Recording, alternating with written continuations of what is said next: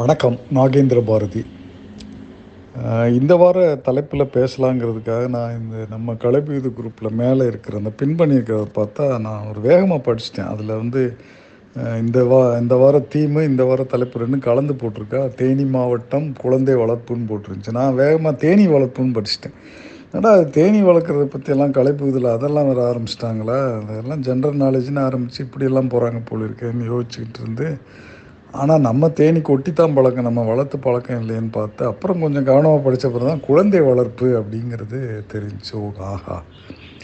அப்படின்னு கீழே மற்றவங்க பேசியிருக்கிற படிக்கலான்னா அனங்கன் சார் ஆரம்பத்திலே ஒரே அடியாக அடிச்சிட்டார். என்னத்தை பிள்ளைங்கெல்லாம் என்னத்தை நம்ம சொன்ன பேச்சை கேட்குது அதுவும் இந்த வயசான காலத்தில் என்ன தலைப்பு அப்படின்னு ரொம்ப அழுத்து போய் பேசிட்டார்.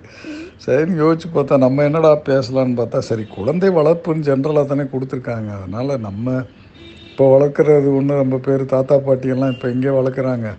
அது இதுக்கு வந்து அழகி சிங்கரோட இசைப்பு இது கலைப்பு இது சொல்பு இது குரூப்பில் தாத்தா பாட்டிகளே கவிதை பேச்சு பாட்டுன்னு போட்டுக்கிட்டு கூட இருக்கிற பேத்திகளையும் அவங்களும் வளர்க்குறது இல்லை. தாத்தா பாட்டி கூட இருக்கிறது இல்லாதவங்க வேறு விஷயம். இருக்கிறவங்களுமே அந்த மாதிரி இந்த கால தாத்தா பாட்டிகளே ரொம்ப பிஸி ஆகிட்டாங்க ஸோ இதையெல்லாம் யோசிச்சு தான் அவர் சொல்லியிருப்பார் போல் இருக்கு அணங்கன் அதனால் ஆனால் எனக்கு நம்ம வளர்ந்த முறையை கூட இதில் சொல்லலாமே. குழந்தை வளர்ப்புங்கிறது அது இந்த காலத்துக்கும் ஏதாவது பிரயோஜனமாக இருக்கலாமே அப்படின்னு தோணுச்சு. ஏன்னா இப்போ குழந்தை வளர்க்குறப்போ பெரும்பாலும் நம்ம தாய்மார்களோ எல்லாருமே த தந்தைமார்களோ நம்ம வந்து அந்த வயசில் நம்ம எப்படி இருந்தோம் அப்படிங்கிறத வந்து மறந்து போயிடுற மாதிரி தாங்க தோணுது. ஏன்னா அப்போ நம்மக்கிட்ட யார் யார் பிரியமாக இருந்தாங்க. அவங்கெல்லாம் வந்து இன்னமும் நம்ம மனசில் நிற்கிறாங்க நம்மக்கிட்ட எரிச்சலாக பேசுகிறவங்க சண்டை போட்டவங்க மேலே ஒரு வெறுப்பு கொஞ்ச காலம் இருந்து மறைஞ்சு போயிட்டால் கூட அவங்ககிட்ட அந்தளவு நமக்கு பிரியம் இல்லையே. ஸோ அப்போ வந்து இப்போ என்னையெல்லாம் வந்து எங்கள் அப்பத்தா வளர்த்தாங்க. எங்கள் அப்பத்தாக்கிட்ட இருந்த பிரியம் எங்கள் அம்மாக்கிட்ட இல்லை.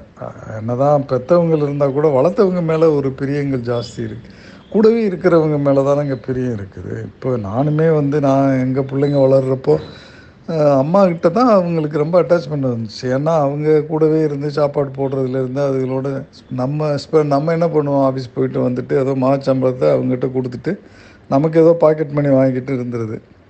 ஆனால் சனி ஞாயிற்றில் அதுகளோட விளையாடுறது சினிமா கூட்டிகிட்டு போகிறது அதெல்லாம் பண்ணோம்.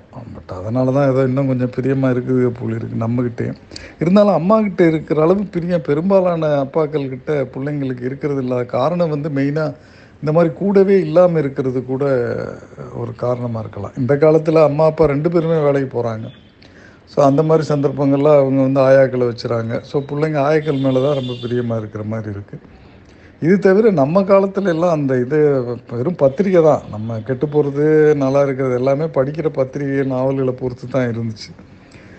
இப்போல்லாம் வந்து டிவி தவிர வேறு மொபைலு எல்லாம் எக்கச்சக்கமாக வந்தாச்சு. ஸோ அதோட இன்ஃப்ளூயன்ஸும் அதுகளுக்கு இருக்குது பட் என்ன தான் இந்த மாதிரி எக்ஸ்டர்னல் கேஜெட்ஸ் இன்ஃப்ளூயன்ஸ் இருந்தால் கூட நம்ம வந்து கூடவே இருந்து அதுகளோட அதிக நேரம் ஸ்பெண்ட் பண்ணோம்னா நிச்சயமாக அது வந்து நம்மக்கிட்டேயும் பிரியமாக இருக்குங்க நம்ம சொல்கிறதையும் கேட்குங்கன்னு தான் தோணுது. இப்போ நம்மளே வந்து சின்ன பிள்ளைகள்னாலாம் வந்து இப்போ அப்போ சொன்னாங்கன்னா உடனே கேட்டுருவோம். வேறு தாத்தாவோ வேறு யாராவது சொன்னாங்கன்னா கொஞ்சம் மறப்பு இருக்கும். என்ன இவங்க என்ன நம்மகிட்ட பிரியமாக இருக்காங்களா? இது என்ன சொல்ல சொல்கிறது நம்ம என்ன கேட்குறதுங்கிற நினைப்பு. எல்லா பிள்ளைங்களுக்கும் அந்த ஏஜில் அப்படி தான் இருக்கும் போல இருக்குது இன்னொன்று அவங்க வந்து அவங்க நடைமுறையே நமக்கு வந்து ஒரு பாடமாக இருந்துச்சு. பேசுகிறது சொல்கிறதுல மட்டுமா? அவங்க கோயில் போகிறது வேலை பார்க்குறதெல்லாம் பார்க்குறப்ப இந்த மாதிரிலாம் பண்ணணும் அப்படிங்கிற படிக்கிறது இதெல்லாம் பார்த்து நமக்கே ஒரு படிப்பினை கிடைச்சிச்சு பட் இப்போல்லாம் அவங்களே சினிமா பார்த்துக்கிட்டு மொபைல் பார்த்துக்கிட்டு இருக்கிறப்போ அதுகளுக்கு என்ன? அதுகிட்ட போய் நம்ம சொல்ல முடியாதே? அப்படி பண்ணாத அப்படி பண்ணாதுன்னு. ஸோ நம்ம நடந்துக்கிற முறையில் தான் குழந்தை வளர்ப்பு இருக்குது குழந்தை வளர்ப்புங்கிறது ஒன்றும் கஷ்டம் கிடையாது. நம்ம கொஞ்சம் நம்ம பெற்றுக்காமல் இருந்தோம்னா பிரச்சனை இல்லை. பெத்தாச்சு. பெத்த பிறகு அதை ஒழுங்காக வளர்க்குறது நம்ம கடமை தானே. அந்த ஒரு ரெஸ்பான்சிபிலிட்டியோடு நம்ம இருக்கணும்.